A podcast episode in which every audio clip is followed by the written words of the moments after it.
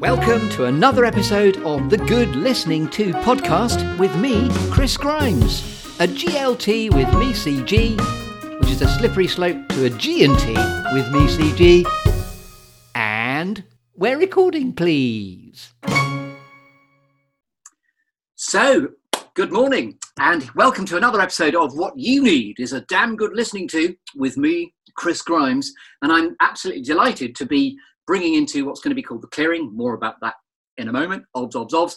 The wonderful Mr. Dan Parry, who is indeed, you know, exotic company because Dan is ex Dangerous Films. We'll find what he was doing there. He's also a published author. And I've met him in the last year and a half and become very fond of him, partly because he's taken me to some very nice locations for red wine in London, because he's also a London city guide. We've got lots to talk about. But Dan Parry, welcome to. Thank you, Chris. Thank you for, thank you for having me. You're welcome. So you're currently head of content at Working Voices. That's the capacity in which we met. However, what I'm really intrigued by is your journey to now, uh, because you've got 24 years of experience as a journalist and a content producer. Uh, you can tell us more about this yourself. I will let you speak in a minute, but I know that you've also interviewed in your time some really big hitters, people like George W. Bush um, and people like that. So, um, how are you doing today? Hi, Chris. Yeah, good. Thank you. Very nice to uh, uh, to join you in your clearing or our clearing. Um, but yeah, all, all, is good and uh, and excited uh, to be here with you and it's going to be our clearing. So I'm going to use some storytelling archetypes as we go through to find out just a bit more about you. Why this idea came about during lockdown was to just amplify the voice and the personality of Working Voices. But what's quite exciting is I'm hoping this can go on a, a bit of an open road of my own version of Desert Island Discs because of the sort of storytelling archetypes along the way. So as you very kindly mentioned just now, there's something called the clearing. So what I want to do first of all is just, um, well, just one step before the clearing. Um, when someone asks you the really clunky question, Dan, what do you do? We've all been there, dinner parties, networking events. What's your favourite way of answering without me trying to tell the world what you do? Who are you, Dan, and what do you do? um, uh, well, that's a very good question. Um, I have it written on a small piece of paper in my pocket for emergencies, uh, along with my name written in my label as well. It's uh, some habits die hard.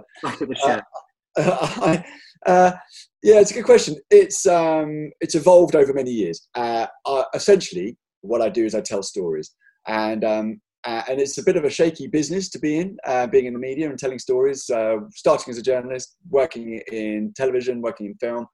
Um, it's a bit precarious. You reinvent yourself from time and again. And so these days, my current iteration of, of myself is uh, the head of content at Working Voices, so I run the insights part of the website. I run the stories that we publish in, in association with what we do. Um, I, I run those uh, on that part of the site. And so that's um, articles and um, um, films and, and essentially what it really boils down to. I love writing. I like telling stories and I like writing. I love that. And we, what we what we share in common, obviously, right across the board with Working Voices, in any case, is the love of storytelling. You know, in my own background, you talked about shaky ground. I think, um, you know, you may find this is similar. I discovered quite early on that acting is a stupid way not to make a living unless you're incredibly flexible and good at the rest of your life, if you suppose, I suppose. So how we all evolve is what's fascinating, and I'm, I'm really intrigued to know about your, your journey to now. Um, so let's talk about that. What's, what's brought you into the Working Voices clearing? How did you get here specifically? Uh, well, that's a good question, and um, and the real answer to that, uh, there's two answers to that, and the real one will come out a bit later on in our conversation, I suspect. But um, the simplistic one on the surface is that um, I like um, uh, producing content, and um, uh, I like the ethics and values that the company um, generally and Nick Smallman, CEO, specifically uh, stand by, and I really wanted to be part of that. Um, it was the next stage in things for me, I, uh, uh, in terms of writing, in terms of uh, filming, in terms of producing. Um, this, uh, as the head of content, was an opportunity to pull these different strands together.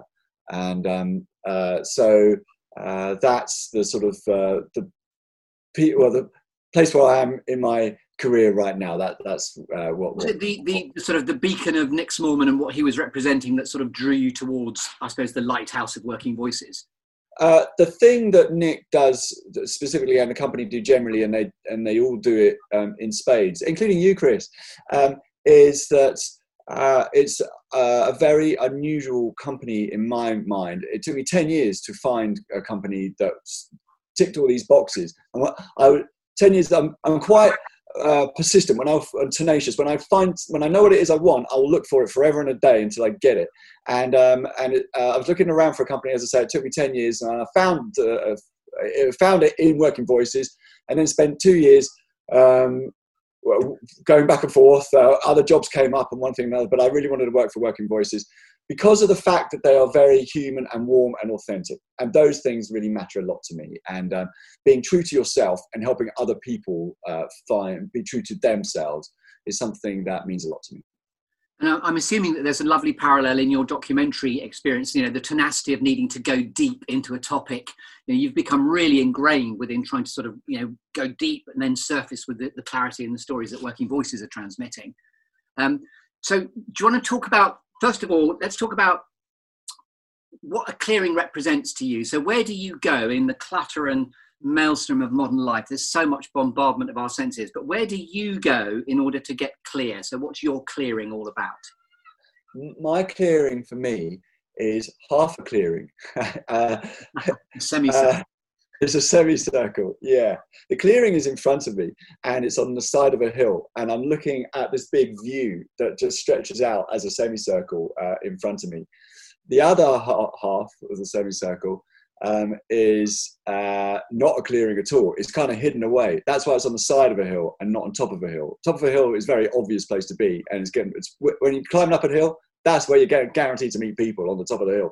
On the side of the hill, kind of hidden away a little bit, you got your own space and you see the view anyway and you and so that i like that sort of uh, view and closeness my wife will tell you i'm very black or white one side or the other and and um, and so that side of the hill works for me I can relate to that. There's a there's a hill that I like called Brea Hill in Cornwall, which overlooks Padstow Bay, if you like. And I too, it's quite a, a, a, a big escarpment to, to go up. It's not that epic, but I too like to stop halfway and look back and beyond. So I relate to that. And there's almost a sort of there isn't well, it's like a cave that you could go into. There's a big divot where there was a I think a a slate mine in the side. So there are definitely little nooks you can hide in where you can get your own space and contemplate. Perfect. That's exactly the same. Yeah. Lovely. So um, here we are in the clearing, and we're going to shake your tree because there's a tree there, and we're going to shake the tree to see which apples fall out. So I'm giving you the first storytelling archetype.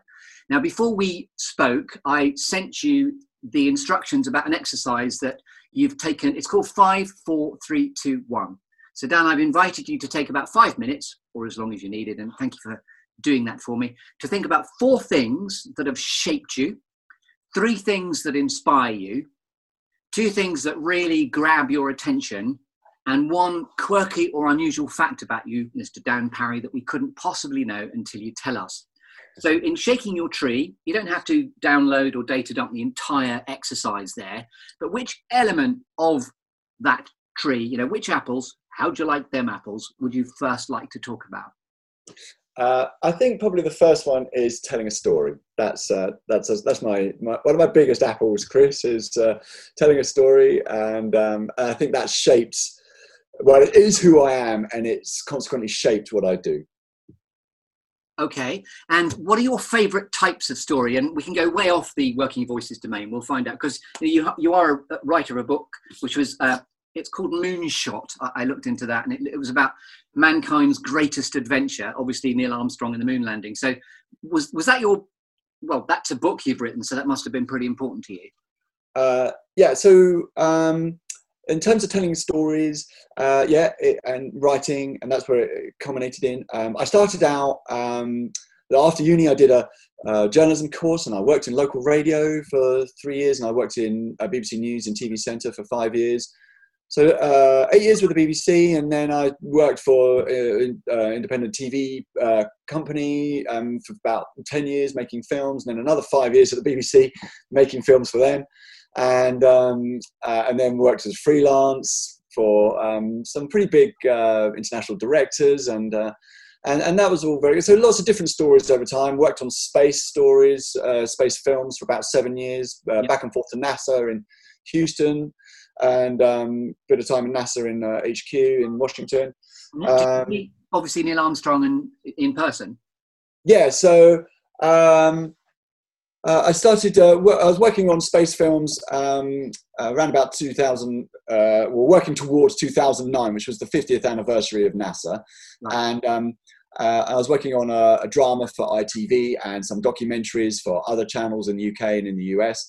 And as part of that, I met probably uh, 20 or 30 astronauts and um, some of them in short interviews, some of them I um, spent two or three days with, and um, uh, some of the modern uh, younguns working in uh, uh in the shuttle, uh, as it was, and um, and some of them are the old and bold. Uh, so there were twelve people that walked on the moon. Um, I met nine of them. Um, I'm the only person in the world who got an interview with Neil Armstrong in the last 20 years of his life, TV interview, and um, and and as, as you say, the, I have written three books, and, and, the third one was uh, called Moonshot, and uh, it's the inside story of, of, of Apollo 11. I love that expression, old and bold. You're talking about those that were, you know, as you say, the, the few that have done the small step for man, huge step for mankind. And of course, to meet the man himself must have been very thrilling. Um, I'm jumping about your career a bit. Um, you've also interviewed George W. Bush. I, I, don't know that story, but I'm assuming that wasn't just you taking a cheeky trip whilst you were working for NASA in Houston. So, how many years, or, or what's the timeline of when you interviewed George W.? Uh, actually, uh, well, uh, so the first thing, just, just to be clear, it's uh, George H.W. So that's uh, the 41st president. That's George W.'s dad. And um, uh, uh, and it was it's funny you say that. Actually, it, it, it was a short hop because being in Houston and interviewing astronauts and working at the uh, what is now the Johnson Space Center, um, and um, and and Bush Bush's office was in downtown Houston, so up the road. So we went and interviewed him there. Um, in connection with a film that we were making about uh, space shuttles and particularly Challenger. Um, uh, the space shuttle Challenger crashed uh, in uh, 2000 in 1986, and um, uh, and George H.W. Bush was the vice president at the time and was responsible for setting in train um, investigations and, and, so forth. So we went along to his office and waited in his little uh, ante room outside, uh, just me and the crew, and uh, and um, uh, surrounded by, and his office is modelled on the White House. So there are Secret Service agents all over the place because once you're the president in America, that's it. You're the president for life. You always call yourself the president. You have Secret Service agents um, he had his uh, rack of uh, rifles on the wall, and he had uh, heads of deer hanging on the walls. And um, and then we he called us into a room and we did the interview. And he was very easygoing and, and yeah. charming and quite nice. And you you know he's sort of um, is probably has a shadowy side to his uh, CV, I'm sure, head of the CIA at one point. but uh, but nevertheless, he was very entertaining and, um, and gave us a little present at the end of it. Um, some uh, coupling. With that joke, whenever you've got a big sort of steer with its rack on the wall, about how fast that must have been running to come through the wall. yeah, yeah, exactly. Yeah, you were just tempted to go to the other side of the wall and see the rest of the deer sticking out the back of it. But yeah, yeah we never, sadly never got that opportunity. Um, but yeah, so that, I'm hearing that you've spent a lot of time in, in the States weaving the story magic that you have. Uh, one of my other favourite documentary filmmakers is Louis Theroux, who you also said in passing when I spoke, uh, you've also worked with a little bit as well. Yes. Uh, so, yeah, back and forth to the States uh, for 15 years and um, a, few, a few funny moments there and, uh, involved in that. And uh, when I was at the BBC, as I mentioned, um, in the last sort of five years do, doing stuff, um, uh, yes, uh, back and forth a little bit with Louis Theroux, really offering ideas more yeah. uh, than working on that production, on his productions. But uh, at that time, I was um, uh, a producer in BBC History, and um, and he was in the documentaries department, which was just behind us. And so I would just give him ideas from time to time. Yeah. And uh, forgive me for sort of doing a bit of a sort of skim around. The other thing I was really excited to talk to you about was the fact you worked with Peter Kosminsky, who I assume was the director of Wolf Hall. It was just Wolf Hall that grabbed me because Mark Rylance is my all-time favourite favourite actor, uh, partly because of his use of silence, which is quite helpful when talking to people about how we experience gravitas and authority. through the use of silence. So, anything you'd like to tell me about? I mean, have you met Mark Rylance? Is my question. no. Um, uh, so, um, when you watch um, a factual drama, and um, so, uh, and there are plenty of examples that are around on TV and film uh, all the time. And um, uh, and when you watch uh, when you're watching tr- the true story of someone uh, um, a classic example might be um, the salisbury poisonings the, the yeah. story of the skripals and the poison there in salisbury and there was a three part series that went on the bbc a couple of weeks back and um, and that was just the sort of thing I would have worked on. In fact, I would have worked on that one um, uh, because I, the producers, I was working for the producers who made it um, when okay. And uh, so my job was to go, someone would say, we're going to make a film about this story. And, um, and, and that's it. We're going to make a drama. So we've got a drama writer and a drama director and a drama producer, and we've got makeup and wardrobe. What we haven't got is the story. So we need someone to go out and find the actual story and then come and tell the writer and the director and then make sure the story is, is true so that we don't get sued and that we are authentic and true to our roots.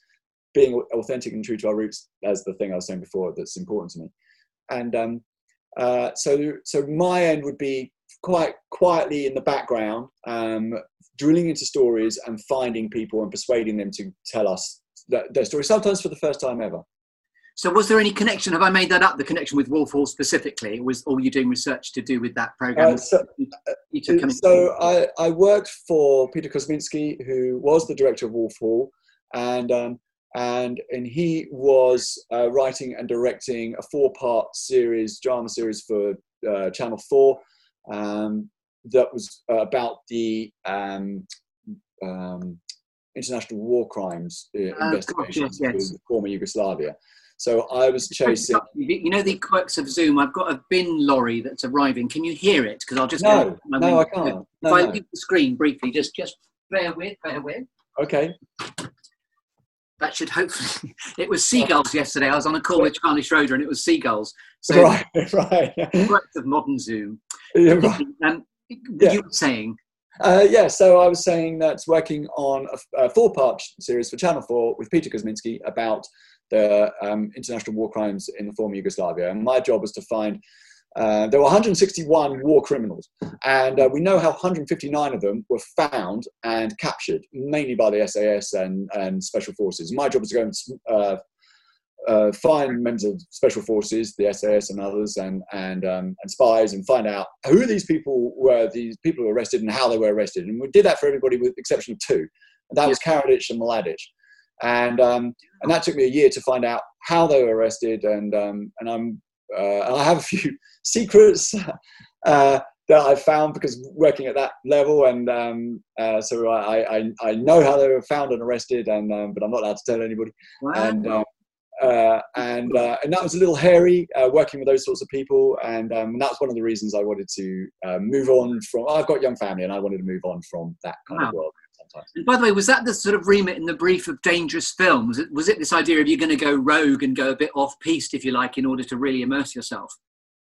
Uh, yes. Uh, so at Dangerous Films, um, which is a small independent TV company operating in London, and I was the head of research there uh, for 10 years. And um, I wrote my three books uh, there in, in, association with films that we were making. And um, uh, a film might be uh, might, the film would most films we were making they were 90 minute films. They were for four or five different channels around the world. They would have a budget of between four and six million pounds. Yeah, they would take two, uh, two, years to make and they would involve um, dozens and dozens of people. Dangerous films itself only had eight people or so.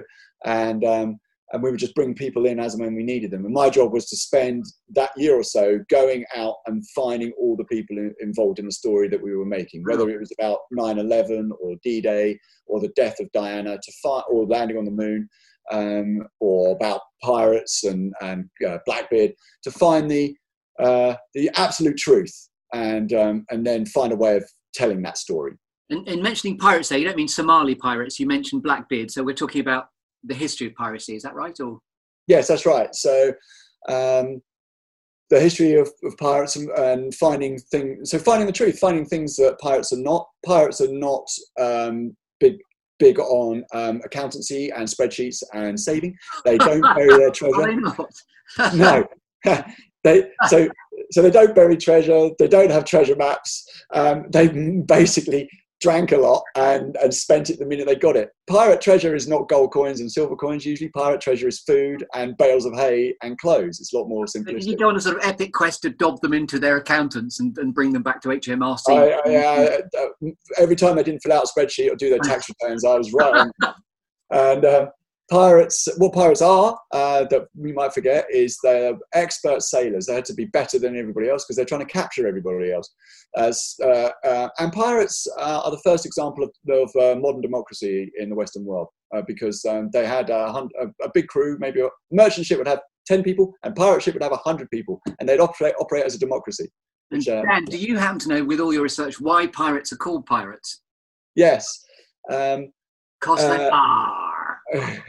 because what? well, it's a joke. It might, yeah, I can't resist. Because they are. Because they are. Yeah, very good. Yeah, yeah. We're going to give an intelligent answer there, and I'm sorry to have trashed it. no, no, no. I'm enjoying that. Was it? Was it Robert Newton who was? Um, so um, here's a couple of stories for you. There was. Um, uh, is it Robert Newton? Is that his name? He was an actor from Bristol, and he he he played the first representation of Blackbeard on screen, and because he came from Bristol, so he had a Bristolian accent and spoke like that. Well, Chris, you'll do a better version. You're from Bristol, but uh, he did a. So he he spoke with a Bristol hour, and that's why all pirates these days are said to speak with an ah, Gosh, that's amazing! Because also in the in the history of uh, of lockdown, we've also had that very similar moment when uh, the statue of Edward Colston, you know, yes. history here was sort of in in classic promenade theatre. The, the, statue was felled, you know, a bit like Saddam Hussein's back in the day, and, and it was rolled towards the harbour and then plopped in. And yeah. um, you know, it, it's harbouring a well-known criminal. There we go. I think we did that. yeah, it's the same story as the. Uh, uh, Neanderthals. We always, uh, my kids imagine uh, cavemen walk with a uh, with a stoop and, like, and, and and jog their knuckles knuckles on the ground.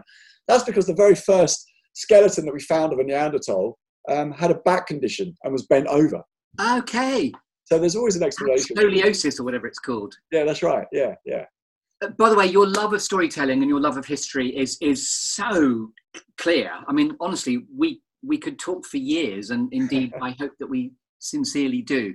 Just tell me a bit about you being a London City guy, because I, I, I remember in, in one of the first times we met, and we were going to you know talk about doing a bit of a podcast that you were thinking of doing and you took me to a, a, lovely pub. I had a lovely big glass of red wine that you bought you lovely man. And we were sitting in an ancient uh, cockfighting pit in a pub I, and we were just in a divot uh, as far as i knew but then you told me the story.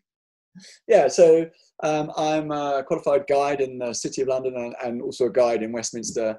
Um, in westminster i do uh, walks on uh, mi6 and mi5 and um, uh, and the real James Bonds. And in the city, uh, I do various walks, uh, Great Fire of London. But but my real interest, my real passion is for historic pubs, and um, so uh, yeah, that was the. Um, uh, I think it was the, the, the Cock Tavern and um, in Clearly in the title now. I'm, I'm getting that. Yeah, yeah, yeah. yeah title. Yeah, exactly. The story of the Cock Tavern. It's not just a lot, a lot of people got a bit pissed and everyone said, "Look at those." Anyway.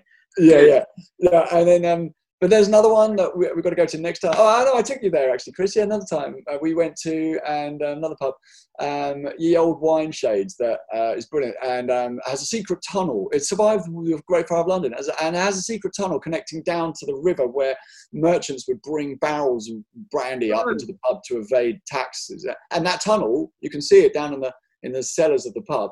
Um, it was all bricked in now, but you can see where it was. I love the fact again. There's a recurring theme there of you just gagging to dob people into the taxman for not filling out the right yeah, I, would be rumbled. Sorry. No, beautiful. So thank you so much for, for if you've just tuned in, you're watching what you need is a damn good listening to with me, Chris Grimes, and this is the lovely Dan Parry, who's head of content at Working Voices. Um, so yeah, let's talk about. Um, in a nutshell, then here we are in the clearing. Is there anything else you'd like to tell us in the apples that we're shaking about here?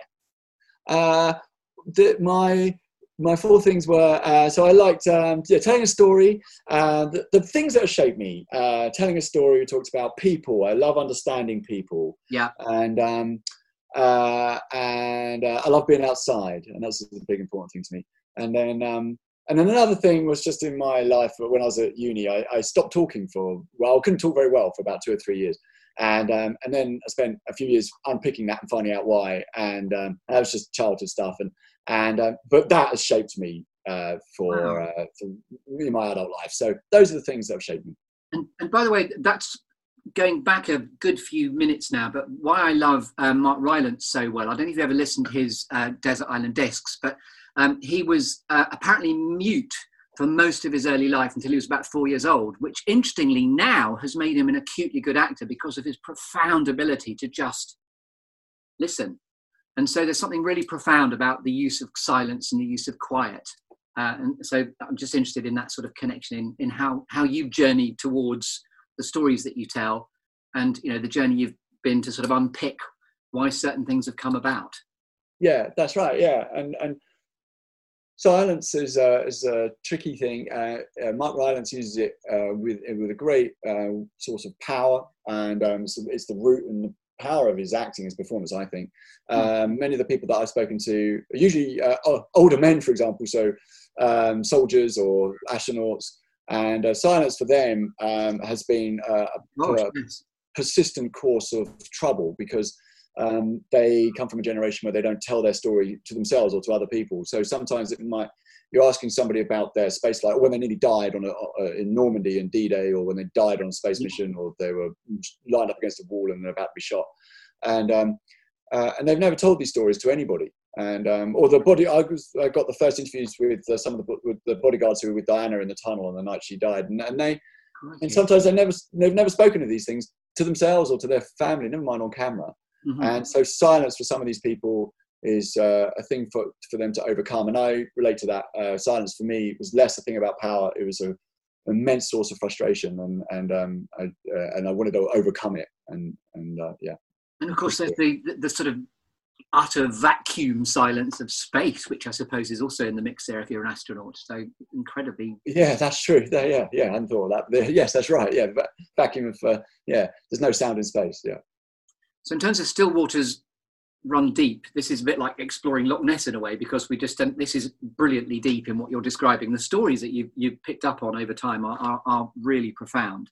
Um, uh, so what's what's next for you? Uh, you're in the working voices domain currently. You know, what are you most excited on that you're working on? What are you most excited about that you're working on at the moment?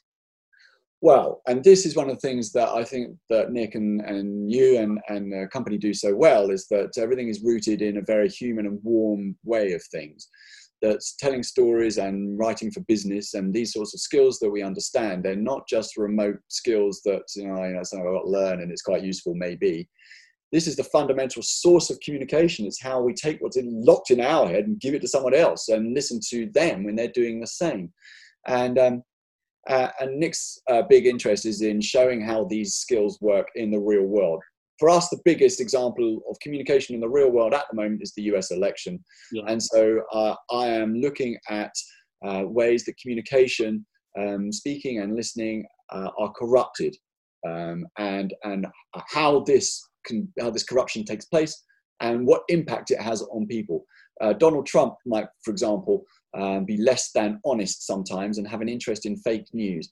And what damage or impact does that have on voters? Yes. These things we can see um, um, in, in ha- happening in front of us, and by explaining them, we get to explain some of the skills that we train people in. For example, in um, understanding uh, critical thinking, understanding how yeah. to speak clearly.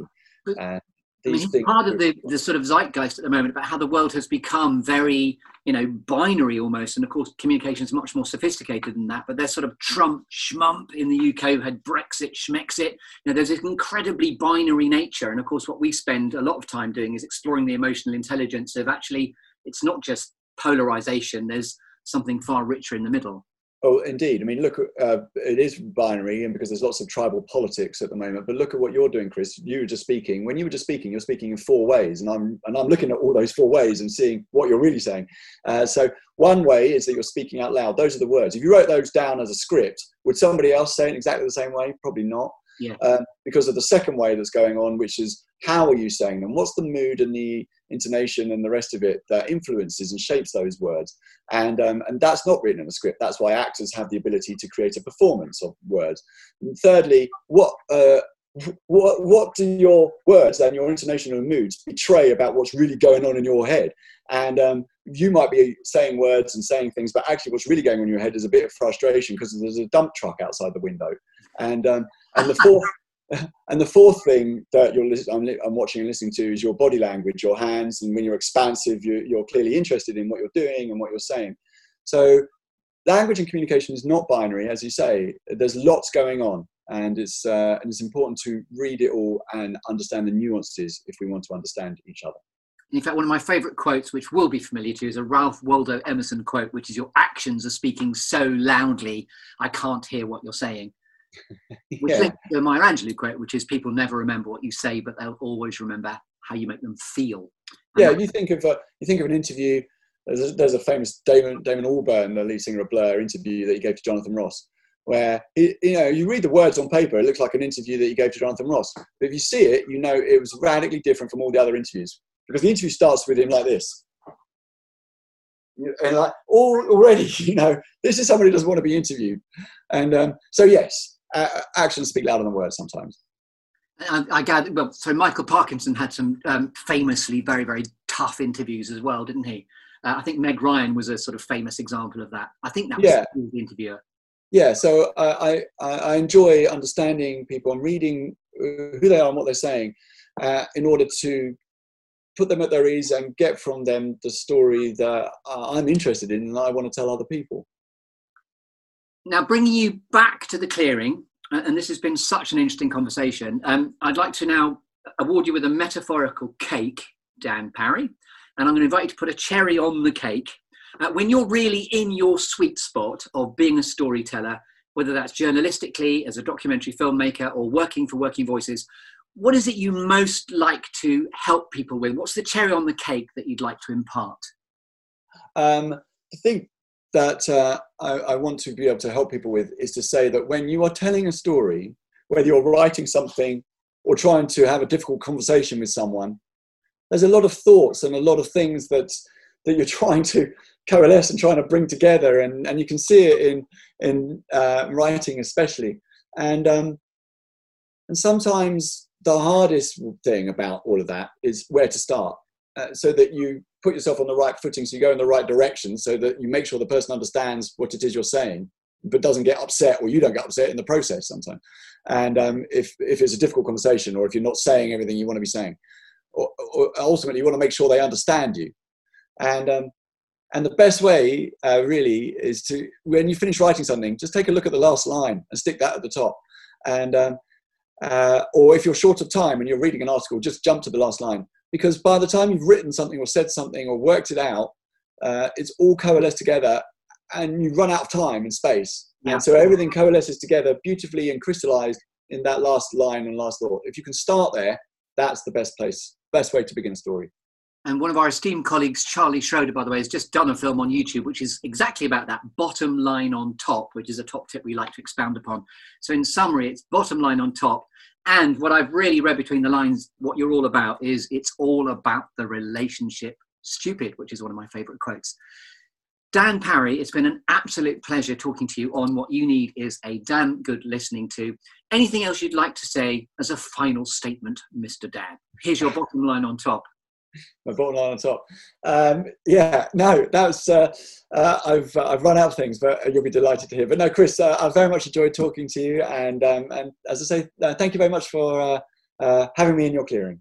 You're very welcome. It's been a joy having you here, and I'm going to find the button now, which I can't seem to find. This is good, isn't it? Oh, here we go, and we're about to stop. Good night. You've been listening to the Good Listening To podcast with me, Chris Grimes. If you've enjoyed listening and you'd like to hear more, then please do subscribe on all the usual channels. Plus, I'm hosted on Buzzsprout. And you can connect with me, Chris Grimes, on LinkedIn, on Twitter at that Chris Grimes. Plus, you can also visit my two websites, secondcurve.uk and instantwit.co.uk. So thanks for listening to a GLT with me, CG. Until next time, OWTD on with the day, and goodbye.